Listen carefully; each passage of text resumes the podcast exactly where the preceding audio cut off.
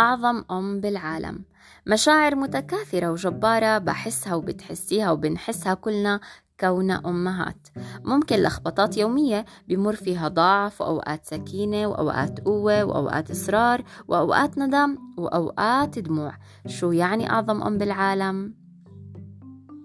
الثاني والعشرون من بودكاست دبس. مني أنا حماس الدبس مؤسسة صفحة قصة مع حماس.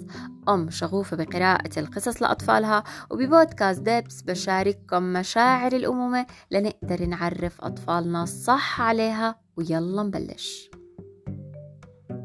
اتعودنا من نحن وصغار ناخد الحياة بالقدوة والتكرار. بيتكرر الموقف قدامنا وبصير التطبيق.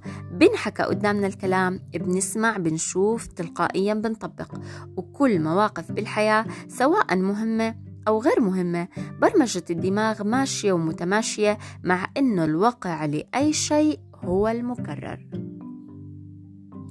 تخيلي إنك قاعدة بحديقة فيها خمس ولاد عم يلعبوا طابة وفي ولد قاعد وحيد على كرسي من هالكراسي ولافف وجهه وما عم يطلع على هدول الولاد. وانت شخص مراقب للمشهد من بعيد تركيزك وين بيروح؟ على الخمسة اللي كل واحد فيهم إله مهمة محددة موزعة حسب قانون اللعب اللي ملان تفاصيل أو على الولد الوحيد.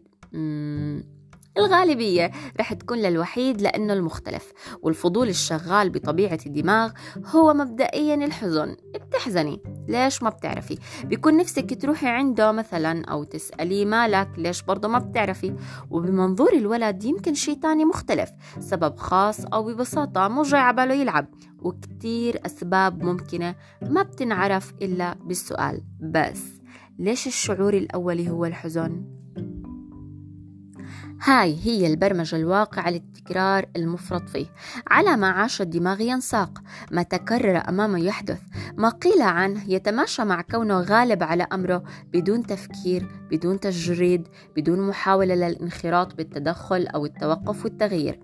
ونعود بالحياة لدوامات كثيرة تزورنا في كل ليلة لتجعل منا أمهات في قمة الغالبية نسعى لنكون أفضل وأجل وأعظم فهل عظمة الأمومة هي انسياق متجرد للتكرار؟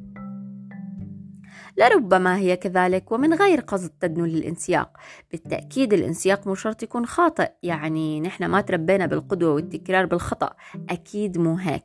في كتير عظمة وجلل وقدوة وجمال عارم بحياة كل بيت وعيلة وأهل وأم وأب. بس الانسياق المتكرر هو نوع مختلف لنحكي عنه اليوم. هو تكرار لمشاعر تكرار لكلام تكراره بالضبط وبالتحديد للمواقف. رفضت فأنا مرفوضة. قبلت فأنا مقبولة. انتركت فأنا وحيدة. سقطت فأنا مدمرة. ما نجحت بشغلة فعمري ما رح أنجح. شغفي وين؟ ما بعرف. مين بيحدده؟ هو التكرار من المسمع. ودوامة كبيرة بتحدد أمومتنا ومشاعرنا وحياتنا. وبنعيش فيها على أبسط الكلمات لتأثر فينا. وبنضل جواها لنتعب. ونحس أننا لا شيء. لا شيء فكيف أكون القدوة والمكررة والمنتجة والمستثمرة بالجيل الجديد؟ حلو السؤال صح؟ تعالي أنا وياك نحلم سوا حلم جديد مليان كتير حب كتير سلام كتير روح صافية ما فيها إلا الأنا وشو يعني أنا؟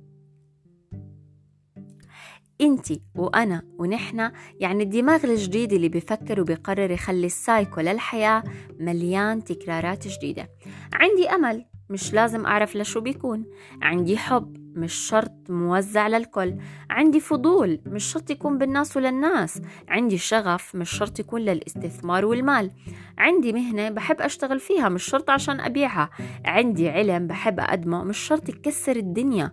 لا مثالية لا شروط لا قيود لا تكرارات وقتية وزمنية مليانة ماضي وتقاليد.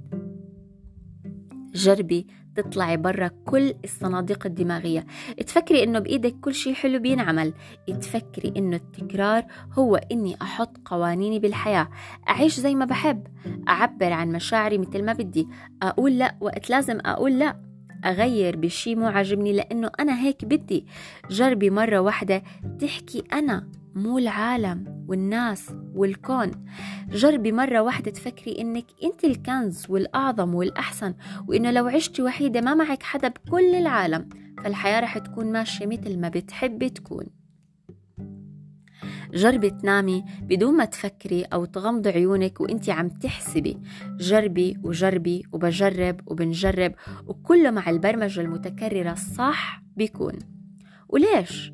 لأنه استثمارك الكبير بالحياة لتخلي طفلك وطفلتك أعظم نسخة كبيرة وسعيدة وصحية هو التكرار الحر والصح.